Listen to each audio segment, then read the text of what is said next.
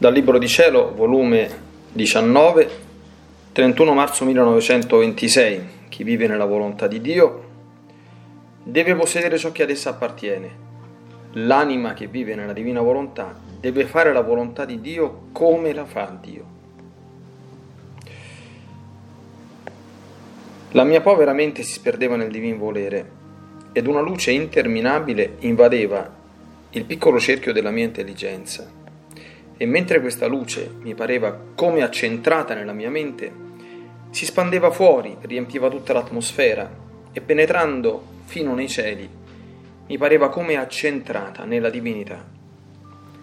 Ma chi può dire ciò che si sentiva e comprendeva stando in quella luce? Si sentiva la pienezza della felicità. Nessuna cosa poteva penetrare in quella luce che potesse adombrare la gioia, la bellezza, la forza e la penetrazione dei segreti divini e la conoscenza degli arcani supremi. Onde il mio sempre amabile Gesù, mentre io nuotavo in quella luce, mi ha detto: figlia mia, questa luce, questo soggiorno così incantevole che non conosce né tramonto né notte, è la mia volontà. Tutto è completo in essa: felicità, fortezza, bellezza, conoscenza dell'essere supremo, eccetera. Questa luce così interminabile, che è la nostra volontà, uscì dal seno della divinità come retaggio dell'uomo, la più bella eredità che potevamo dargli. Essa uscì dall'intimo del nostro seno, portando con sé parte di tutti i nostri beni, per farli ereditare dalla creatura e formarla tutta bella e santa e a somiglianza di colui che l'aveva creata. Vedi dunque, figlia mia, che significa fare e vivere nella mia volontà? Per questa creatura non c'è bene che esista in cielo ed in terra che essa non possieda. Voglio che tu riconosca questi beni, altrimenti come puoi amarli e possederli e servirtene nelle diverse circostanze se tu non li conosci? Se non sai che è una fortezza divina a tua disposizione, per un non nulla ti abbatterai. Se non sai che una bellezza divina tu possiedi, non avrai il coraggio di stare con me alla familiare. Ti sentirai dissimile da me e non avrai l'arditezza di strapparmi che il fiat venga a regnare sulla terra. Se non conosci che tutto ciò che ho creato è tuo, non mi amerai in tutte le cose e non avrai la pienezza del vero amore. E così di tutte le altre cose. Se tu non conosci tutti i beni che possiede la mia volontà, che non c'è cosa che ad essa non appartiene che tu devi possedere, succederebbe come a un povero che gli fosse dato un milione, ma senza fargli conoscere che nel suo piccolo tugurio gli è stata messa quella somma.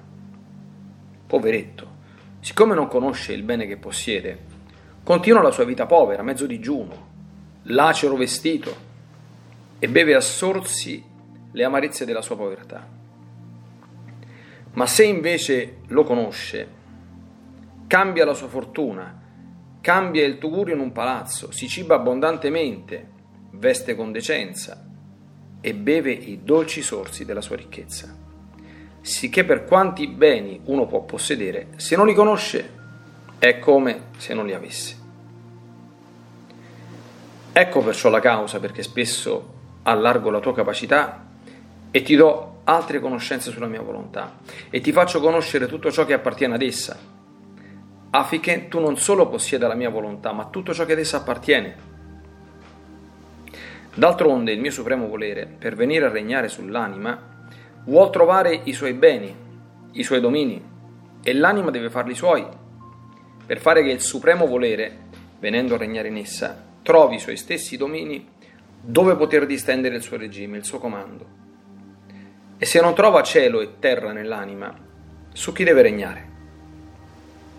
Ecco la necessità che tutto il mio volere vuole accentrare in te, e tu devi conoscerli, amarli e possederli, affinché stando in te potessi trovare il suo regno, dominarlo e reggerlo.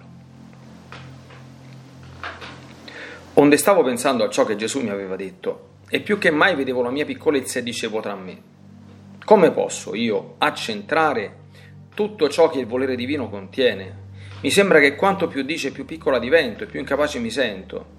Quindi, come può essere ciò? E Gesù ritornando ha soggiunto: Figlia mia, tu devi sapere che la mia mamma celeste potette concepire me, verbo eterno, nel suo seno purissimo, perché fece la volontà di Dio come la faceva Dio.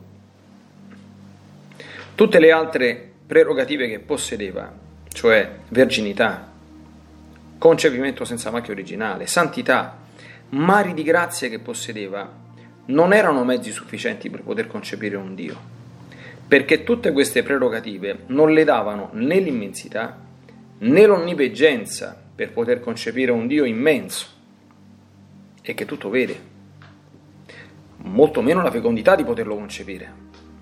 Insomma, sarebbe mancato il germe per la fecondità divina.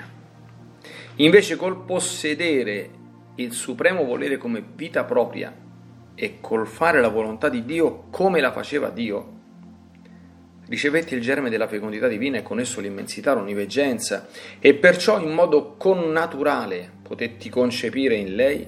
Non mi mancava né l'immensità né tutto ciò che all'essere mio appartiene. Ora, figlia mia, anche per te sarà come connaturale l'accentramento di tutto ciò che alla mia volontà appartiene, se giungerai a fare la divina volontà come la fa lo stesso Dio. La volontà di Dio in te e quella che regna in Dio stesso sarà una sola. Quale meraviglia dunque se tutto ciò che è di Dio e che questa volontà regge, conserva e domina sia anche tuo.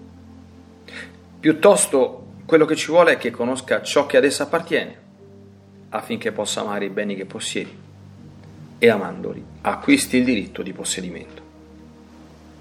Questo fare la volontà di Dio come la fa Dio fu il punto più alto, più sostanzioso, più necessario per la mamma mia per ottenere il sospirato redentore. Tutte le altre prerogative furono la parte superficiale, la decenza, il decoro che a lei le conveniva. Così è per te. Se vuoi ottenere il sospirato fiat, devi giungere a questo: di fare la volontà di Dio come la fa.